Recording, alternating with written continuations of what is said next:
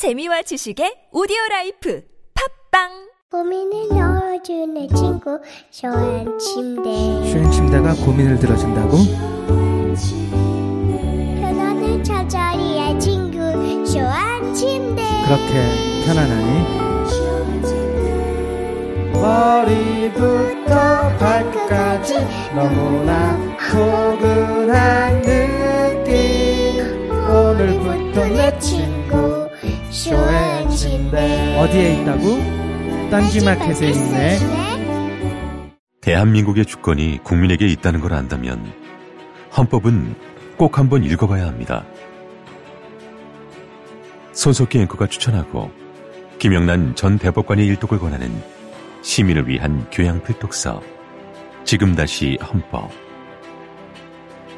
한 손엔 촛불 한 손엔 헌법 더 이상 뺏기지 않기 위해 우리가 들어야 할 것들 지금 다시 헌법 로고플리스 엄마, 나 가게 안 하고 싶은데. 너 너 너 가게 해봤니? 너 음식 만들어봤니? 인테리어는 집기는 일할 사람은 운영은 가게 자리는 세금은 너 돈이 있니? 나는 요술램프 몬스터 셰프다. 네가 원하는 모든 것을 들어주마. 맛집의 맛을 똑같이 만들어 주실 수 있어요? 맛뿐만 아니라 돈과 청음의 모든 비법을 알려주겠노라. 야하! 이젠 걱정 고민 끝. 네이버 검색창에 몬스터 셰프라고 쳐주세요. 상담 문의 02-458-8838 몬스터 셰프 엄마! 가글 했는데 입에서 뭐가 나왔어! 어, 그거 올리덴탈 체크 가글이라 그런겨. 지금 쓰고 있는 가글, 사용 후 확인해 보셨나요? 무색소, 무알콜, 무계면 활성제의 올리덴탈 체크 가글은 쉽게 나온 입안의 이물질을 눈으로 확인할 수 있습니다. 딴지마켓에서 판매 중입니다.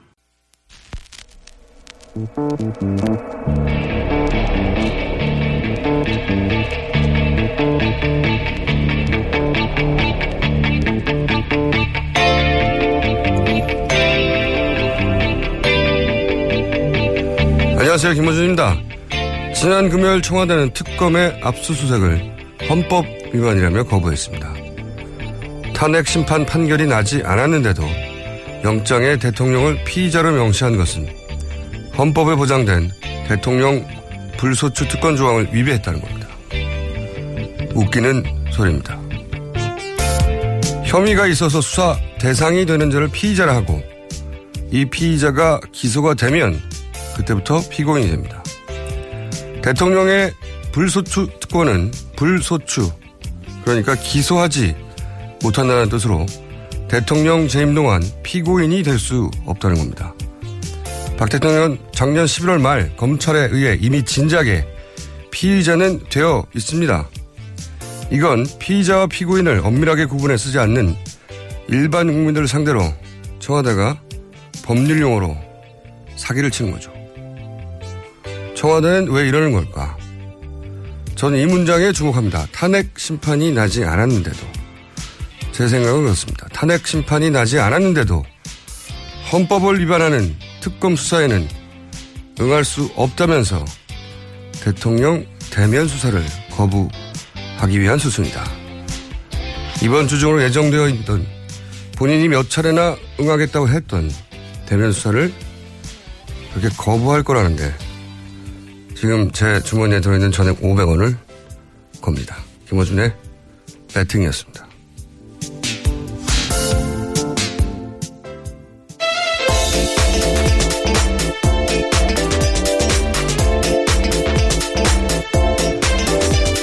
자, 시사인의 김은지입니다. 네, 500원 걸었어요, 저는. 네. 자, 500원 오늘 한 두세 개 걸려고 합니다. 자, 금액이 많지는 않은데요. 500, 주문에 있는 모든 돈을 다 거는 거고, 네. 500원. 큰 거예요. 아, 첫 번째 뉴스는 아무래도 이 압수수색, 지난 금요일 저희가 방송이 끝난 다음에 나온 결과인데, 예. 이 뉴스 좀 전해주시죠. 네, 지난주 금요일 압수수색 영장 들고 특검이 청와대를 갔는데요. 막아섰습니다. 경내에도 들어올 수 없다라고 하자 특검이 절충안을 제시했습니다. 청와대 안으로는 들어가되 선별적으로 압수수색하겠다라고 했지만요. 청와대는 그마저도 거부했습니다. 자신들이 골라서 자료를 내는 이미 제출만 가능하다 이렇게 이야기한 거죠. 어, 중요한 건 이 그러면서 이런 얘기를 했다는 거예요. 아직 탄핵 심판 판결이 내리지 않은 상태에서 네. 대통령을 피의자로 적시한 영장. 이게 무리한 수사다. 헌법에 위배된다. 제가 오프닝에도 얘기했지만 피- 수사를 받으면 피의자예요. 네. 예. 이 상태에서 기소가 되면 피고인이 되는 겁니다. 대통령은 피고인이 될 수 없다는 거지 피의자는 이미 진작이 된 상태예요. 네, 그렇죠. 지난 검찰 특수본 조사에서 공범으로 적시가 되어 있거든요. 그게 피의자예요. 예. 네. 그게 작년 11월 20일께였을 어떤 걸 기억하는데 두 달 반 전부터 이미 피의자입니다. 네. 저는 언론이 이 피의자 피고인의 단어 차이에 왜 주목하지 않는지 해설 기사가 한 번도 뜨지 않은 거를 보고 이상하다고 생각했는데 저는 매우 주목합니다. 매우. 악마는 디테일이 있다. 사실 피의자와 피고인을 일반인들은 뭐 구분해 쓰지 않지만 법률가들은 뭐 듣자마자 알거든요. 근데 이 영장이, 그러니까 압수수색 영장이 들어올 걸 진작부터 알고 있었던 청와대가 거기에 법률가들이 드글드글해요 지금 민정수석도 있고 네, 추가로 몇 명 더 선임됐습니다. 네, 검찰 출신인데 예. 이 단어를 모르고 이런 말을 했을 리가 절대 없거든요. 네. 왜 그랬느냐 뉴스 하나 더 전하고 제가 통합해서 어, 해설을 하는 걸로 주시합니다. 매우 주시하다. 두 번째 뉴스 제가 연결된 뉴스라고 생각하는 건 어, 김영재 의원의 부인이죠. 네네. 박채연 씨가 구속됐는데 갑자기 이제 병원에 실려갔잖아요. 예, 네, 이- 그렇습니다. 이, 뉴스 연결된 뉴스라고 하는데. 네, 구속된 채 박, 구속된 박채윤 씨가 그제 특검 소환 1시간 만에 들것에 실려 나왔습니다. 과호흡 증세를 호소하면서요, 병원으로 이송된 건데요. 의사는 정상 소견을 냈습니다. 그리고 나서는 어제 오후 멀쩡한 모습으로 특검에 제소한 데서요, 이번에는 이렇게 말했습니다. 기자들이 분명히 건강 상태 괜찮냐라고 물었는데요. 그런 동문서답을 했습니다. 특검이 박 대통령 시술을 자백하라 했다. 이렇게 이야기했는데요. 특검은 사실 무근이다. 조사는 물론이고 면담조차 한 사실이 없다. 이렇게 이야기했습니다. 아직 면담을 안 했는데 어, 이런 자백하라고 했다. 강요했다. 어, 이게 두시 뉴스인데요. 제가 보기에는 이게 굉장히 중요한 지난 주말 동안 어, 두 가지 밑밥을 대통령, 박근혜 대통령 측에서 던졌어요. Two 밑밥. 음, 굉장히 중요합니다. 이 two 밑밥. 밑밥스. Two 밑밥스. 네. 어, 첫 번째가 이제 압수수색 거부했을 때 피의자라고 했다고 헌법 위반이라고 했다는 이야기. 헌법 위반 아닌 거는 명백해요. 법률가가 되게 모를 리가 없고 그 근데 모를 리가 없는 사람들이 일부러 섞어서 헌법 위배라고 했잖아요. 그 의도가 분명히 있다는 얘기거든요. 양만은 디테일이 있습니다. 의도가 있다. 어떤 의도냐? 어, 저는 그렇게 헌법 위반을 한 특검 수사에는 응할 수 없다. 이런 네. 논리, 명분 축적용이고, 그래서 대통령 대면 수사 응하지 않는다고 봅니다. 대면 수사를 응하지 않을 경우 뭐 여론이 어, 어쩌고저쩌고 하면서 응할 거라고 대통령도 여러 번 얘기했으니까. 네. 그런 전망들이 언론에 많이 나오는데 저는 절대 응하지 않을 거라고 생각합니다. 그 이유를 이렇게 든 거죠. 그러면서 어 대통령 수사에는 응할 수 없는데 첫 번째가 이렇게 헌법을 위반하고 이거 하나는 약하거든요. 특검이요. 예. 네. 하나가 약해요. 이게 첫 번째 밑밥이고. 어 그래서 대통령은 대면 수사에 응하지 않는다 일단 예언합니다. 예언. 첫 번째. 두 번째는 이 김영재 부인 네. 이분이 이제 그 박채연 씨 와이제이콥스였던가요? YJ 콥스 메디컬 대표죠. 네, 화장품 실. 회사. 예, 네. 예. 그 아 메디컬은 실회사였던가요? 예, 화장품과 실을 같이 했었던 네. 걸로 기억합니다. 하여튼 박근혜 예. 대통령이 여러 차례 특혜를 준 네. 그리고 이제 남편 김영재 의원은 이제 시술과 관련된. 근데 이제 특검에 출석해서 특검 이야기로는 아직 면담도 안 했는데 아직 만나지도 않은 거예요. 근데 이제 과호흡이라면서 실려갔잖아요. 네. 어, 이 정도로 과호흡이면 평상시 병원 기록이 있어야 돼요. 없다는 데서는 이번엔 천 원 걸고요. 근데 이제 호흡 곤란이라며 실려가서 병원에서 숨 쉰 채 발견된 거 아니에요. 숨 쉰 채 발견됐는데 그리고 돌아오는 과정에서 이런 얘기 했지 않습니까? 시술을 자백해라. 뭐, 그 다음에 안 그러면 김원장과 직원들 구속하겠다. 이게 무슨 소리냐면 강압수사했다는 거거든요. 네, 그런 뉘앙스를 풍기고 네, 있죠. 강압수사했다는 겁니다. 본인의 입으로 강압수사라는 단어를 말하지 않았을 뿐 이게 두 번째 비법입니다. 강압수사. 최순실 씨도 지난번에 나올 때 소리 지면서 삼족을 멸한다고 했다고 예, 예. 강압수사 말하는 거거든요. 민주주의 특검이 아니다 이렇게 네. 이야기했었죠. 박지원 씨도 이번에는 강압수사 주장하는 거예요. 예. 그리고 헌재에서 증인신문 나갔던 어 차은택 씨한테도 집요하게 그 박 대통령 변호인단이 강압적이지 않았냐 조사가 예, 그렇죠. 물었습니다. 예. 형사 재판정에서 K스포츠 박헌영 과장한테도 강압적이지 않느냐 계속 물었어요. 특검이 강압 수사한다. 이 프레임인 거예요. 그걸 줄기차게 여러 군데서 이야기하고 있는데 이게 전략에 쓴 거죠. 이 관점에서 뭘 하려고 이런 전략을 쓰는 걸까? 앞으로는 어떻게 할까 예측을 해보면 이 강압 수사, 특검이 강압 수사한다는 전략을 섰는데 전략은 이 전략을 극대화하려면 어떤 방법이 있겠어요? 한 사람은 이, 이 주장하면 약하거든요. 최순실 씨, 박채윤 씨만 이 주장하면 약해요. 다른 사람도 끌어들이려고 했는데 실패했어요. 그죠? 네. 그러면 이미 구속된 사람들 중에 생각해 봅시다. 이렇게 끌어들일 수 있는 사람이 있느냐? 있어요. 제가 보기엔. 첫 번째, 어, 정호성 비서관. 네. 생각해 보세요. 이미 그런 적이 있습니다. 자기가 했다고 다 혐의 인정했다가 첫 번째 그 형사재판 공판에서 전면적으로 부인한 적이 예, 있죠. 공판 준비기일 때요. 네, 예, 기일 예. 때. 예. 전면적으로 부인했다가 이제 다시 또 인정했죠. 네네. 10중 8구 정호성 비서관이 어, 예를 들어서 변호인을 통해서 이런 주장을 내놓을 가능성이 매우 높다.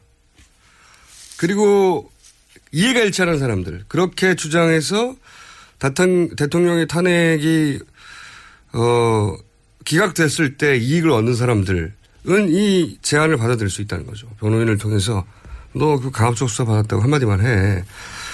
어, 그래서 예언한 분, 예언하는 바입니다. 두 번째 예언. 기구속된 사람들 중에 갑자기 이런 주장을 할 사람들이 추가로 나타날 가능성이 매우 높다. 예. 어, 그러니까 이제 이걸 합쳐보면 헌법도 위배돼 있고 그리고 어, 강압 수사를 하는 이런 특검에 대통령이 대면 수사를 응할 수가 없는 거예요. 이런 주장을 한, 하고 이런 주장은 뭘로 이어지냐면 삼성 이재용 부회장 영장 기각. 기각될 예. 때 이유가 그 뇌물 수뢰자를 수사 안 했다는 거죠. 박근혜 네네. 대통령을. 박근혜 대통령이 또 수사 못 했어요. 그럼 영장 재청구했을 때 또다시 기각할 근거가 되고 그리고 이어서 그 다음에 이어지는 중요한 일정은 그 특검 연장이 이달 말에 있지 않습니까? 예, 그 2월 다음은. 28일이 수사 기한입니다. 예. 그러면 이제 황교안 대행은 헌법 위배, 강압 수사 등등의 명분을 들어 특검 연장을 거부한다. 예. 저라면 이렇게 작절자입니다. 호- 도- 보다 정확하게 말하면 제가 지난 몇 년간 상대해온 박근혜 대통령의 대응 방법은 이런 식이에요. 예. 어, 있는 증거도 없애잖아요? 증거인멸을 하잖아요? 없는 건 왜 못 만들어냅니까? 예, 있는 거 없애는데. 그래서 종합위원 첫 번째 특검의 헌법 위반 강압 수사 이후로 대통령은 대면 수사를 이번 주에 거부한다. 두 번째 대통령 대면 수사를 미비를 근거로 해서 삼성 이재용 영장 재청구를 기각한다. 세 번째 이를 근거로 황교안 대행은 특검 연장을 거부한다. 세 가지 예언을 한꺼번에 1,500원을 무려 각각 500원씩 합의 1,500원. 중원에 있는 재산보다 더 많은 것들을 내놓으셔야 되겠네요. 나머지 천 원은 저희 PD한테 예. 뺏을 생각입니다. 1,500원을 한꺼번에 겁니다. 예. 자, 누군가 강압수사 얘기 나옵니다, 이제. 추가로. 예. 그래서 결국 대통령 대면수를 거부할 것이다. 자, 왜냐면은 지금 박근혜 대통령 측의 지상 목표는 대면, 대면수를 하지 않고 대면수사는 굉장히 위험한 겁니다. 대면 수사는 수사가 완결됐다는 의미이기도 하고 부정하더라도 그리고 대통령이 법률가가 아니잖아요. 실수할 수 있어요. 예, 말실수할 가능성이 크죠. 예. 절대 안 해요. 원래 한다 한다 그랬는데 안 합니다. 처음부터 할 생각이 없었어요. 안 할 이유를 찾고 있는 거지. 그리고 영장을 기각하고 그리고 특검은 연장 안 종료, 하고 예, 예. 종료시키고 그리고 난 다음에 헌재 판결은 3월 13일 이후로 넘긴다. 그 사이에 새로 등장할 사람이 또 강압수사를 주장할 사람 정호성 비서관 청와대 비서관이나 수석들을 했던 사람들 중에 이런 제안을 받을 가능성이 높은 사람들이 있어요. 정호성 비서관을 가장 가까웠으니까 첫 번째 후보라고 보고요. 그리고 뭐 안종범 또는 뭐, 어, 비서실장도 있지 않습니까? 김기춘 비서실장이요. 예. 그리고 수석들 몇 명 더 있잖아요. 예, 뭐 조윤선 장관도 지금 네. 들어가 있고요. 전 장관. 그런 분들은 다 제안 받을 거라고 보고, 예. 근데 법률가 출신들은 이런 제안에 응하기 쉽지 않을 거고, 김춘 혹은 조윤선 두 분은. 그렇지 않은 안정범 수석이나 특히 정호성 비서관 1번 타자라고 봅니다. 1번 타자. 곧 나올 확률이 매우 높다. 그렇게 예언해 둡니다. 제가 이렇게 예언했다고 안 할 거냐? 그래도 해요. 급하니까 자기들도. 그 외에 수가 없으니까. 다음 주전해 주십시오. 네, 안정범 전 수석 관련된 뉴스인데요. 특검이 설 연휴 직전에 확보했던 안정범 전 수석의 추가 수첩이요. 청와대 경내에 있었다라고 합니다. 이것은 안 전 수석을 보좌하던 A씨가 청와대에 보관하다가 특검에 이미 제출한 건데요. 지난해 2011년 네, 지난해 11월까지 구속되기 직전까지 쓴 수첩이라고 합니다. 안전 수석은 지난달 박채훈 씨에게 뇌물받은 추가 혐의가 드러나자 선처를 호소하면서 추가로 수첩을 제출했다라고 합니다. 음. 가장 안전하다고 생각하는 곳에 넣어둔 거죠. 네. 압수수색될 가능성이 가장 낮은 곳, 청와대에 넣어둔 거죠. 네. 안정범 수석도 갑자기 강압적인 수사를 했다고 나올 가능성이 없진 않아요. 네. 왜냐하면 지금 뇌물죄가 추가되는 상황이잖아요. 네. 그 전까지는 아니었는데 뇌물죄는 이거 제가 크거든요. 어, 여하간 강압수사 또, 또 등장합니다. 두고 보십시오. 과호흡 쇼죠. 예. 저는 그렇게 추정합니다. 개인적으로. 어, 과호흡 증후군은 이제 그냥 호흡을 스스로 많이 하면 되는 거 아닙니까? 갑자기 격하게. 별거 있나요? 병원에 갔더니 아무 이상 없다는 거잖아요. 네. 이런 식의 주장을 할 사람들이 이미 이제 앞으로 나올 사람들 중에는 그렇게 할 사람이, 그 딜을 할 사람이 적고 이미 들어가 있는 사람들. 그런 사람들 변호사를 통해 딜을 할 수 있다. 저는 그렇게 강력히 예언하는 바입니다. 다음 뉴스는요? 네, 미얀마 관련된 뉴스 전해드리겠습니다. 이 삼성이요, 미얀마 K타운에 투자할 계획이 있었다라는 TV조선 보도인데요.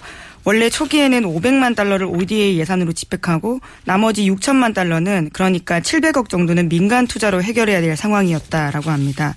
그런데 아하. 특검은 이 돈을 삼성으로부터 지원받으려고 했던 정황을 확보했다라고 합니다. 아하. 여기서 또 삼성이 등장하네요. 하긴 뭐 삼성 전기 출신 네, 유재경 대사요. 네. 대사가 거기 가 있으니까요. 네. 미얀마 관련 또 관련 뉴스가 있나요? 네, 그렇습니다. JTBC 보던데요. 우리 정부가 미얀마가 원하지도 않았던 한류 컨벤션 센터를 지어주겠다라면서 K 프로젝트를 제안을 했고요. 여기서는 토지 사용권을 받아내라고 대- 박 대통령이 지시했다라고 하는 건데요. 게다가 세관 사업까지 독점하려 한 정황도 특검이 확인했다라고 합니다. 세관 사업도. 예. 저는 그 중에서 이 토지 사용권에 주목을 합니다. 이 토지 사용권이 굉장히 중요하다고 보는 게, 어, 다른 ODA, 어를 통한 사업 시도를 한 이권 챙기기를 시도한 국가에도 꼭 챙겨봐야 할 항목이 저는 토지, 토지 사용권을 확보하려고 했느냐. 이 정황에 있는지 봐야 된다고 보는데, 제가 이제 개성공단과 연관성 ODA 사업과 그런 개인적인 추정을 한 적이 있는데, 우주 최초로. 근데 예를 들어서 보세요. 개도국에서 공단을 유치하면 개도국 입장에서는 좋아요. 거기에 공장이 들어와서 일자리도 창출이 되죠. 입주 기업들이 세금도 될 거 아닙니까? 게다가 이제 그 기술도 배울 기회가 되고. 그래서 개도국 입장에서는 그 공단 땅을, 토지를 무상 으로 장기 임대하는 경우가 많아요. 뭐 50년 막 주고. 그럼 그런 토지 사용권을 가지고 있잖아요. 그럼 입주하는 업체한테 그 부지를 아주 싸게만 어, 제공해도 이건 땅 짓고 헤엄, 자기는 공짜로 받았거든요. 땅 짓고 헤엄치는 거예요. 그래서 다른 나라의 빈 공장 부지 여기에 토지 사용권을 얻었다. 굉장히 중요한 이권인데 문제는 이제 여기다 어떻게 공단을 유치하냐죠. 땅을 얻었다 이거예요. 거기 공단만 유치하면 몇십 년간 허- 해먹는 겁니다. 몇십 년간 고정 빨대인데 저는 바로 이 지점에서 이제 개성공단의 폐쇄, 의도적인 폐쇄 가능성이 나온다고 추정을 하는 거죠. 만약에, 어, 그러니까 개성공단이 폐쇄됐기 때문에 대초공단을 해외에 찾는 게 아니고 해외 땅을 토지 사용권을 얻어뒀기 때문에 혹은 얻을 수 있기 때문에 그곳으로 대규모 공단을 이전시켜야 되는데 그러자면 개성공단 정도의 규모의 공단이 폐쇄돼야 한다. 이런 구상을 했을 수 있다는 개인적인 추정입니다. 그 폐쇄와 관련된 전후 관계는 아직 확인을 못했지만요. 저희가 네. 확보하고 있는 안종범 전 수석의 수첩에서 네. 미얀마와 함께 개성공단이라고 있는 부분을 확인했거든요. 이번 주 기사가 그래요? 나가게 되는데요. 예, 놀랍네요, 제가. 예. 수첩이 놀라운 게 아니라요. 예. 예. 안종범, 그러니까 새로 나온 수첩에 그게 있다는 거죠. 아니요, 원래 있던 원래 저희가 있- 원래 확보하고 있던 아무도 생각. 못한 거죠? 예. 미얀마와 개성공단은 무슨 상관이 있어? 라고 아무도 거기 주목 안 했는데 제가 주목했다는 거 아닙니까? 제가. 아, 그 처음 그 수첩을 볼 때 같이 왜 쓰여 있었나라고 좀 의아하고 그냥 넘어갔었었는데요. 네. 이번에 다시 보다 보니까 같은 맥락에서 미얀마 스쿨버스라고 쓰여 있고 거기에 선으로 이어져서 개성공단이라고 써놨습니다.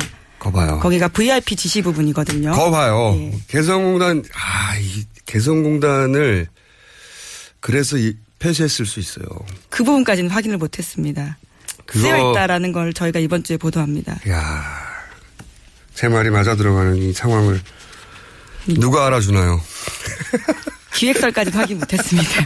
다음 뉴스는요? 네, 영남대가 영남대 관련된 뉴스인데요. 지금까지 박근혜 대통령은 영남대 비리에 대해서는 모르는 일이다. 이렇게 계속 이야기해 왔었거든요. 네. 그런데 재단의 실질적 이사장이 박 대통령이었다라는 주장이 나온 겁니다. 영남대 총장 고 김기택 씨가 2007년에 작성한 이 사실 확인서에 대해 쓰여 있는 내용인데요. JTBC가 어제 보도한 내용입니다. 아, 이거 JTBC가 단독이라고 주장하는데, 이거 JTBC 단독 안 해요. 제가, 제가 진행하는 이제 작은 방송이 하나 있습니다. 그, 무려 두 달, 두 달 전에 단독 이미 보도한 내용이에요. 이 핵심은 영남대에 대해서 박근혜 대통령은 항상 모른다고 그랬죠. 비리가 발생하면. 핵심이 뭐냐면, 어, 86년에 영남대 총장이었던 고 김기택 씨가 사실 확인서를 썼다는 거죠. 실제 영남대는 박근혜 대통령이 움직인다고. 네. 본인은 상관없다고 주장했는데 실제 그렇게 움직인다고 총장이 작성한 사실 확인서가 있다는 겁니다. 네. 그거를 JTBC가 단독 보도했지만 전 두 달 전에 이미 보도했다. 근데 이게 왜 중요하냐면 이 영남대를 움직였던 분들이 다 최태민 씨 일가거든요. 네. 예. 다 친인척이었어요. 예를 들어서 2007년에 최초로 최태민 씨와의 관계를 폭로했던 조순재 씨. 네네. 사망했죠. 어, 이분이 최태민 씨의 의붓 아들이거든요. 네, 그렇죠. 임순희 씨. 지금 임선희. 예. 임선희 씨 참. 예. 최순실 씨의 모친. 이분이 최태민 씨와 어, 결혼하기 전에 이전의 남편에서 난 아들. 아, 여기는 복잡해요 사정이.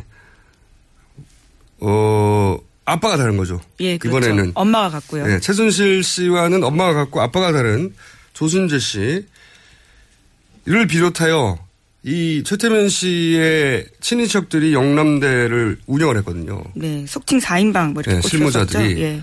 그러니까 경제에서 공동체였다고 입증하는데 중요한 포인트가 되는 거죠, 이것도. 자, 어, 거의 다 됐는데 제목 하나 정도. 네, 우병우 전 수석 관련된 뉴스 전해드리면요. 아들 관련해서 아들 뽑은 이유가 꽃보지게 뽑은 이유가요 코너링이었다라고 했던 경찰 간부가 말을 바꿔서요 이번에는 추첨으로 뽑았다 이렇게 예, 이야기했습니다. 앞으로 계속 바뀔 겁니다. 지금까지 시사인 김은지였습니다. 감사합니다. 아무도 묻지도 따지지도 않고 가입하셨다고요? 보험은 너무 어려워요. 걱정 마십시오. 마이보험 체크가 도와드립니다.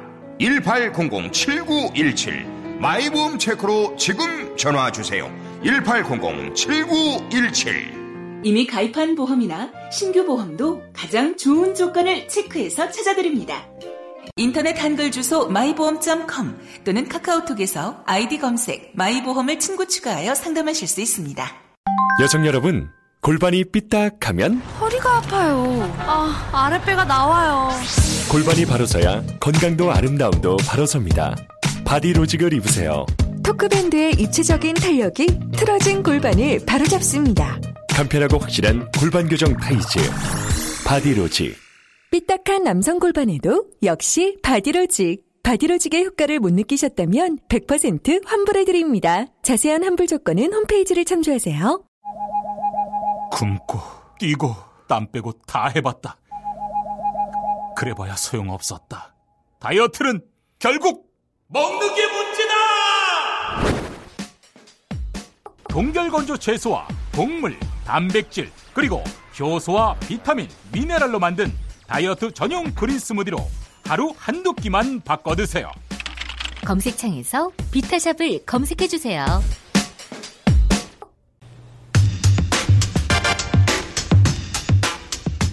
자, 오늘은 K스포츠재단의 박헌영 과장을 다시 한번 모셨습니다. 다시 한번 모신 이유는 인터뷰 과정에서 제가 질문을 통해 얘기 드릴 테고 우선 인사드리겠습니다. 안녕하십니까? 네, 안녕하십니까? 네. 저희와 인터뷰 하신 이후에 시간이 꽤 흘렀는데 그 사이에 좀 사람들의 인식이 변했나요? 그때만 하더라도 나쁜 놈이셨는데. 네, 많이 좀 이제는 좀 좋게 봐주시는 것 같고요. 네. 오해는 많이 좀 거친 네, 상태다. 네. 근데 아직도 이제 뭐 음. 거짓말 하긴 했는데 네. 이제 와서 자기 살 길 찾는 거 아니냐 뭐 이렇게 보시는 분들도 아직 조금 계시긴 계십니다. 네. 어쩔 수 없고요. 네. 알겠습니다. 자, 오늘 다시 모신 이유는 그 미얀마 건 미얀마의 대사를 어, 자기 사람을 꽂고 뭐 그 과정에서 아주 심플하게 어떻게 이권을 챙기려고 했는지 구조가 나오란 말이죠. 근데 사실의 사건의 원점에 가까운 K스포츠로 돌아가서 K스포츠를 통해서는 어떻게 하려고 했는지 사실은 잘 쏙 안 들어온단 말이죠. 그래서 다시 돌아가서 K스포츠 재단을 통해서는 어떻게 구조적으로 국가의 그 예산을 네. 먹으려고 했는가. 그걸 좀 간단하게 이해하고 싶어요, 우선. 네. 그, 그 이야기를 좀 해주세요. 어떻게 하려고 했는가. 음, 일단은 뭐 저한테 지시를 했던 네. 그 몇 가지 그런 여러 가지 기획안들을 작성하기 전에 네. 최현실 씨가 이제 오셔서 뭐 종이를 이렇게 들고 와서 보여주시는 게 있었어요. 일단 종이를 들고 옵니다. 예. 네, 그게 뭡니까? 그게 보면은 이제 문체부 예산표를 들고 오셔서 아, 일단 문체부 예산표를 들고 온다. 네. 예. 그거를 이제 보여주시는데 예. 이 예산 가운데 이제 뭐 어느 지점에 있는 무슨 뭐 생활체육 국민들 생활체육에 관련된 뭐 예산이 뭐 예를 들어서 뭐 1,300억 정도가 되는데 어허. 그 중에 어느 분야에 우리가 할 수 있는 무슨 클럽 지원 사업에 해당하는 분야에 뭐 300억 정도 예산이 있고 아, 그 돈을 정확하게 안다는 거죠, 미리. 그거를 미리 어디서 들은 거죠, 그러니까 네. 일단- 뭐 문체부에 관련된 네. 고위직에 계신 분한테 듣지 않았을까? 당연히 그렇겠죠. 네, 저는 이제 정부 예산 중에 문체부 예산 있고 문체부 예산이 이제 쭉 있으면 일반인들은 거기서 어디에서 돈을 가- 빼먹을 수 있는지 모르는데 그렇죠. 그런데 이제 정확하게 문체부 예산 들고 가서 1,300억인데 아, 이건 우리가 못 건들고 이건 안 되고 뭐 이건 이미 사업자가 정해져 있고 네. 뭐 이거는 이미 갈 곳이 확정돼 있는데 네, 네, 네. 요 중에 요만큼은 우리가 뭘 치고 들어가서 가져올 수 있다. 그렇죠. 그걸 이미 알고 온다는 거죠. 그러 그거를 어디서 이제 얘기를 다 듣고 오셔가지고 아. 네. 그 중에 어느 거가 그게 해당하니까 네. 이제 요거에서 우리가 이 사업을 이제 기획안을 써서 음. 이렇게 추진을 하면 된다. 음.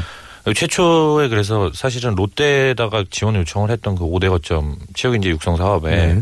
하남 부지에 뭐 체육 센터를 건립하는 그 내용 같은 경우에도 네.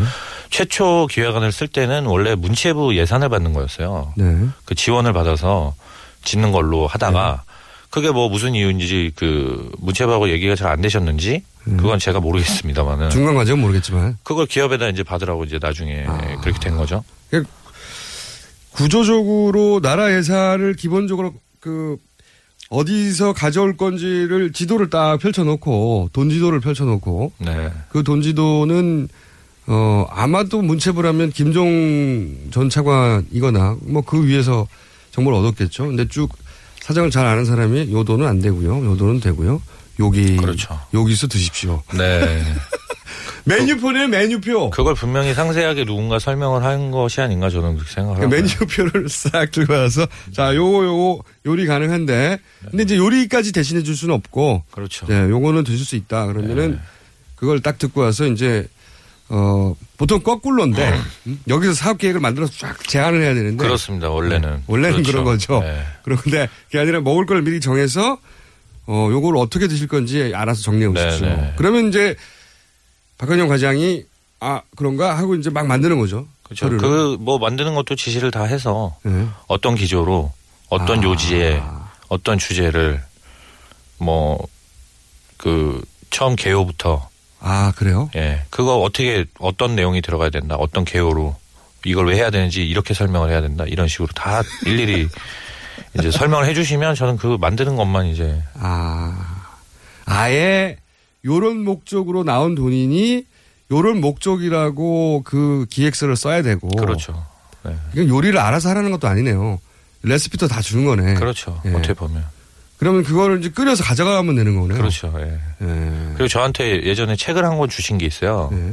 그게 이제 어떤 거냐면 그 그거는 이제 뭐뭐 이상한 문서는 아니고 그러니까 매년 이렇게 정기적으로 발간이 되는 건데 그 국가 기관 예산 그 그걸 정리해 놓은 책이 있거든요. 예산 관련. 근데 그 중에서 이제 각 부처가 있지만 네. 이제 저한테 주셨던 건 이제 문체부에서 1년 예산에 대해서 그 각 문체부 산하 기관이라든지 단체에다가 지원이 되고 있는 예산들 예. 혹은 그리고 체육단체로서 이거를 지원하면은 시- 시말 아까 말씀하신 그런 기획안을 써서 원래 제안을 해서 예.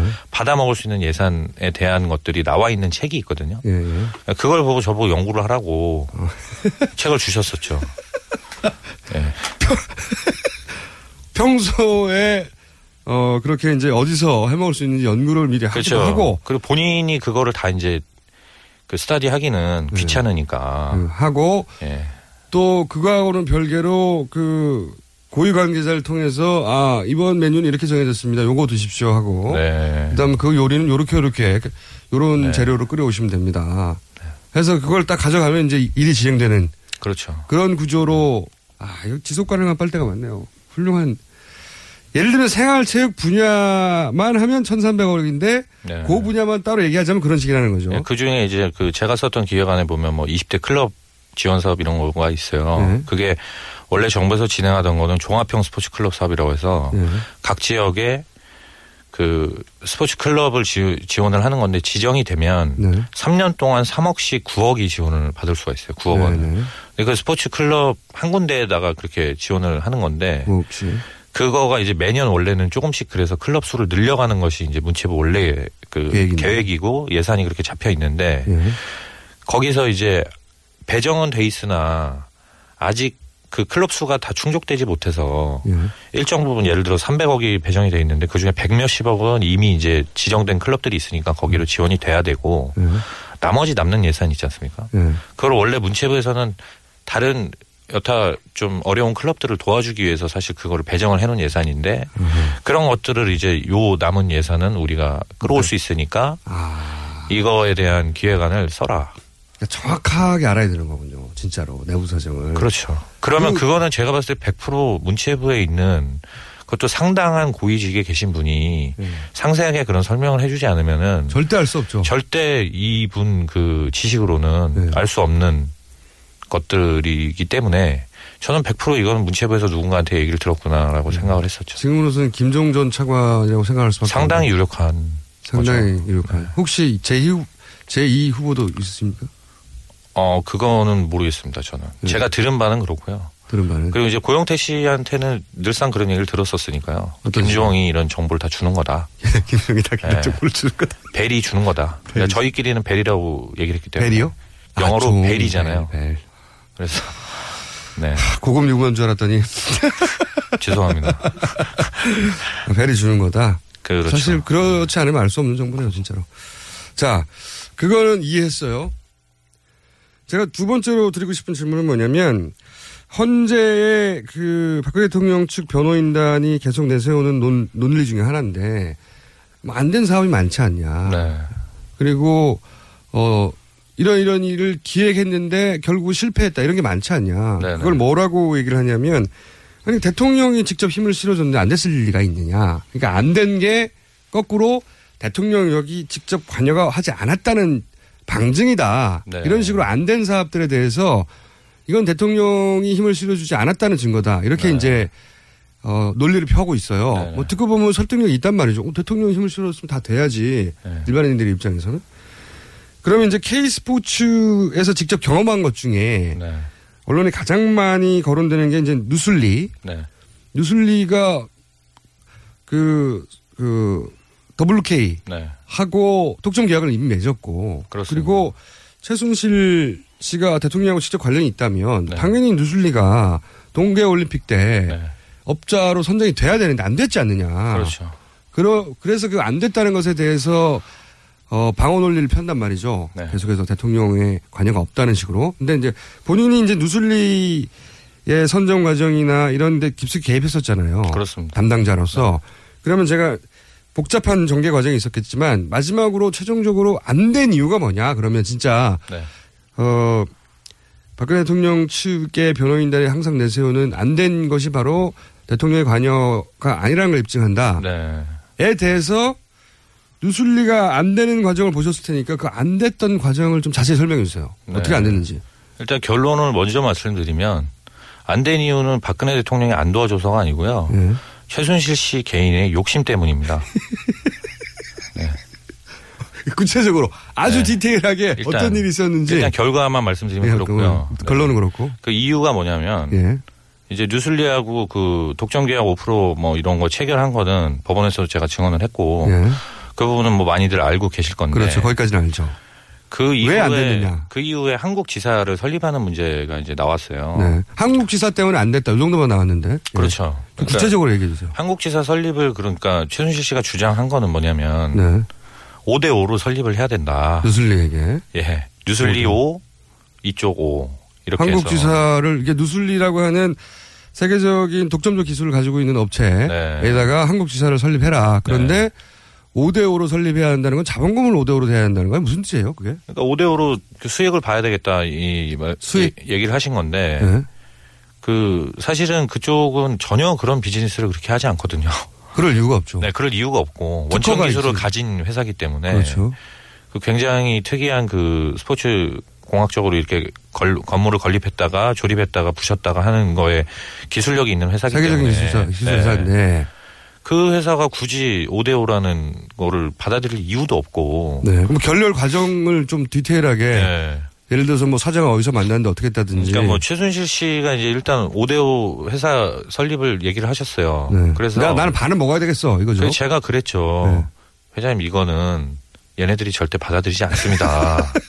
상식이 있다면 네, 당연히. 이쪽은 원천 기술을 가지고 있는 회사고 네. 자기들이 다 짓고 하는 기술력이 다 되는 회사인데 네. 뭐가 아쉬워서 이쪽에서 하겠습니까? 이미 그래서 세일즈로는 세일즈를 해주면 그거에 대한 fee를 주겠다는 5% fee를 주겠다는 그렇죠. 커미션 그거는. 받으셨지 않냐? 그렇죠, 그렇죠. 그걸 저는 체결한 거를 사실은 저는 그 업무상 제가 좀 일을 좀 성과를 냈다라고 저는 자부하고 있었거든요. 음, 그때만 하더라도. 그렇죠. 네. 근데 그거에 이제 만족을 못 하겠 다는 거죠. 반은 먹어야겠다. 본인은. 반은 먹어야겠다. 그죠? 그래서 계속 이제 5대5 설립을 주장을 하니까 그 네. 얘기를 저는 이제 전달을 할 수밖에 없어서 얘기를 했죠. 누슬리 측에. 그렇죠. 네. 그러니까 그쪽에서는 아 굉장히 황당한 얘기다.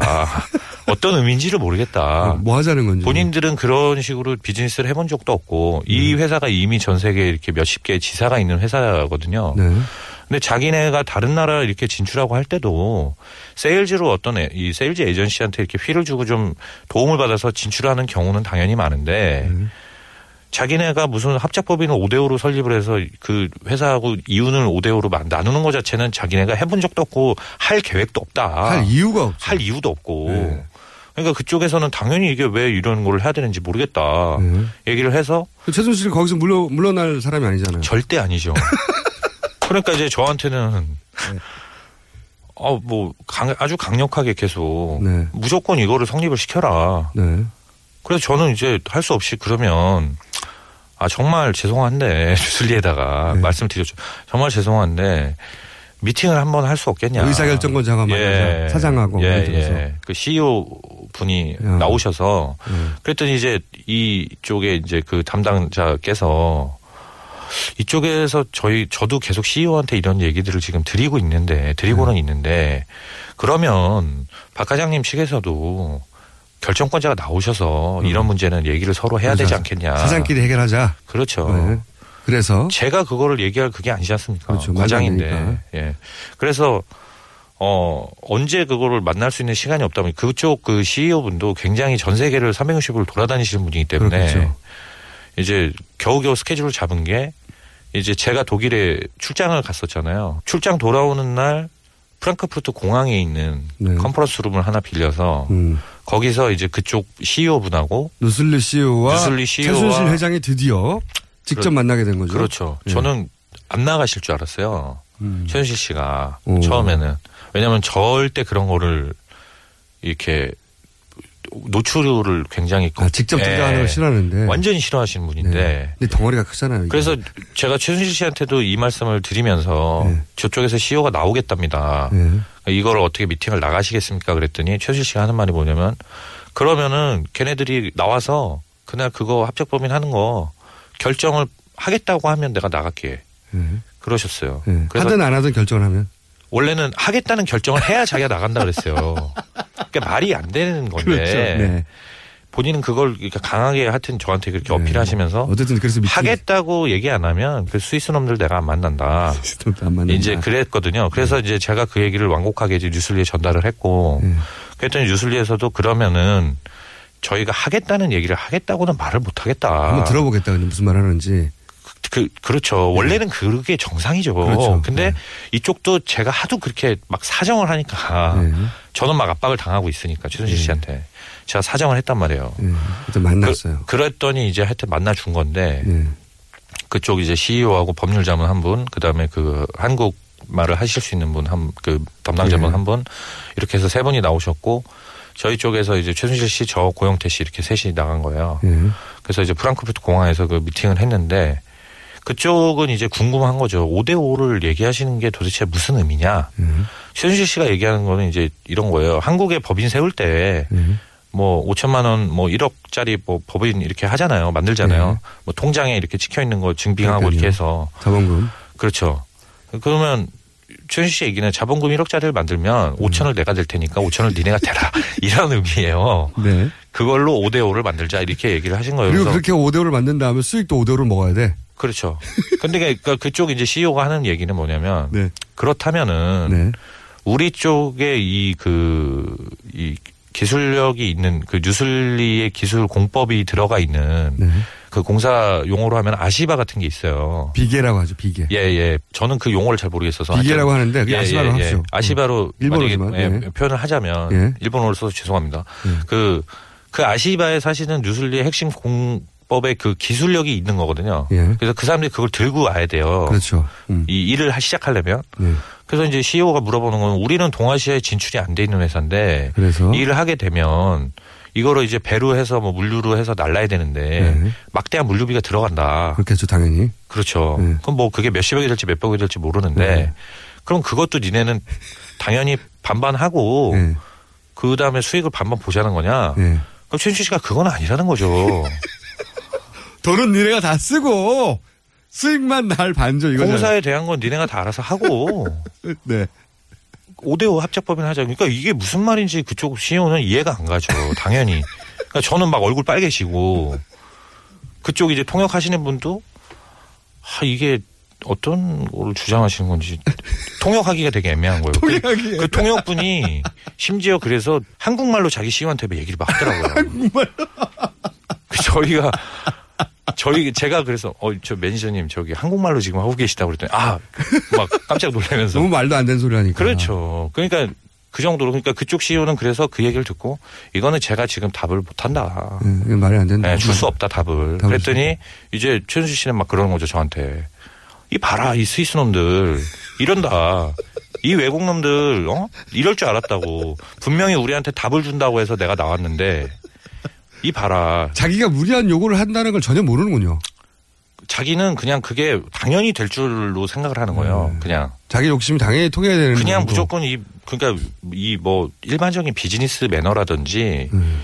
일반적으로 사업이라는 게 어떻게 처음에 만나서 아이스 브레이킹도 있고 좀 좀 친해지고 이런 한국에서는 다음에 안 그래도 되니까요. 한국에선 예산표 쫙 들고 야 여기 드십시오 하니까요. 그렇죠. 다 그 방식으로 대하는 거죠. 그러니까 무조건 자기가 하면 다 된다라는 생각이 있기 때문에 그런 게 그런 태도가 저는 가능할 거라고 봐요. 음. 그래서 그런 태도로 똑같이 그 외국인들한테 하니까 외국인들이 그게 먹히지도 않죠. 당연히 그 사람들은 이게 도대체 무슨 소리야 이러면서 아 우리가 지금 당장 답을 못 주겠다 이- 이러셨죠. 그러니까 최순실 씨가 그러면 언제 답을 줄래?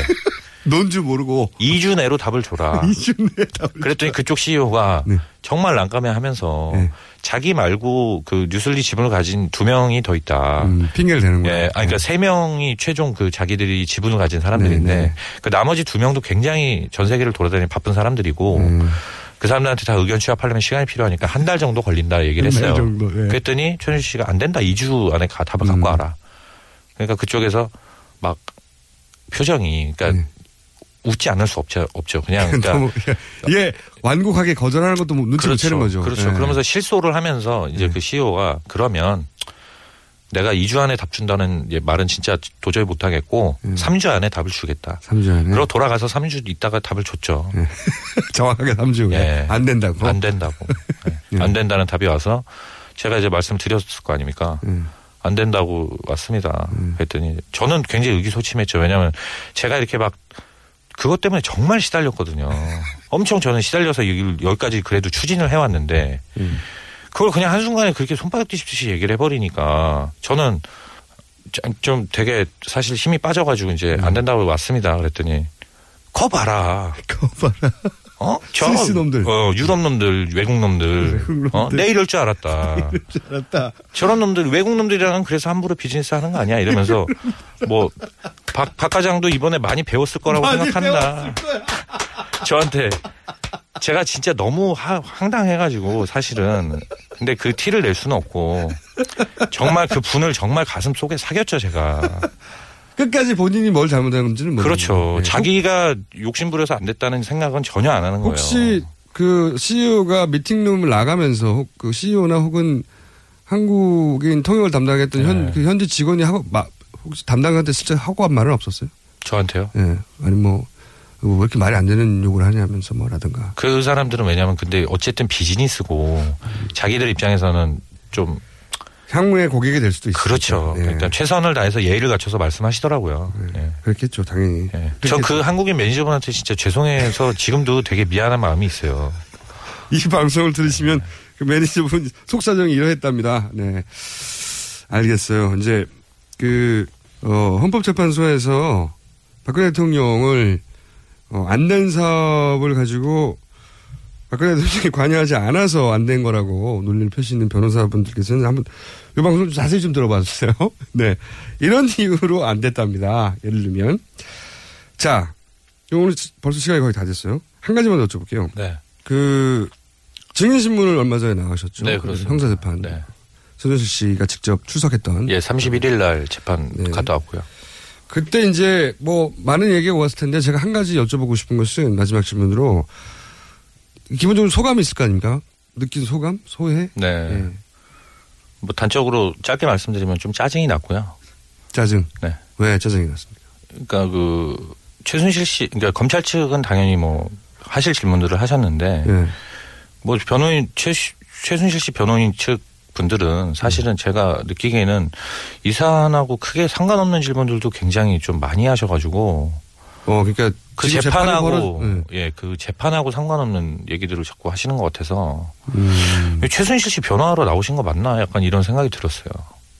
그 예를 들어서 그 이경재 변호사란 그 분이 네. 이제 최순실 씨 변호하고 계시잖아요. 네.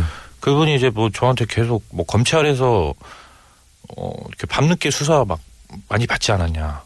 아. 여러 번 받지 않았냐. 헌재에서 박근혜 대통령 변호인단도 나온 증인들한테 그런 질문을 계속했거든요. 네. 유사한 질문을 그러니까 그 소위 이제 조사의 불법성을 가지고 물었다는 거죠. 그렇죠. 그러니까, 음. 그, 그러니까 그렇게 묻지는 않으셨어요. 뭐 강압 수사 받았냐 안 받았냐 이렇게 묻지는 않으셨는데. 근데 그 질문의 내용이 그렇죠. 몰아가는 근데 방향이 네. 그 의도가 그 이 재판하고 상관이 없는 내용이지 않습니까? 밤새 조사 받았냐? 네. 그 제가 오죽하면 제가 그래서 그랬어요. 그거 저한테 물어보실 내용이 아닌 것 같습니다. 저는 다 네. 동의하고 성실히 조사, 조사 받았는데. 그럼요. 예. 저는 당연히 심해조사 하게 되면 심해조사 동의서 이런 거 다 사인도 하고 지장도 찍고 네. 검찰 분들하고 다 협의를 해서 한 건데 네.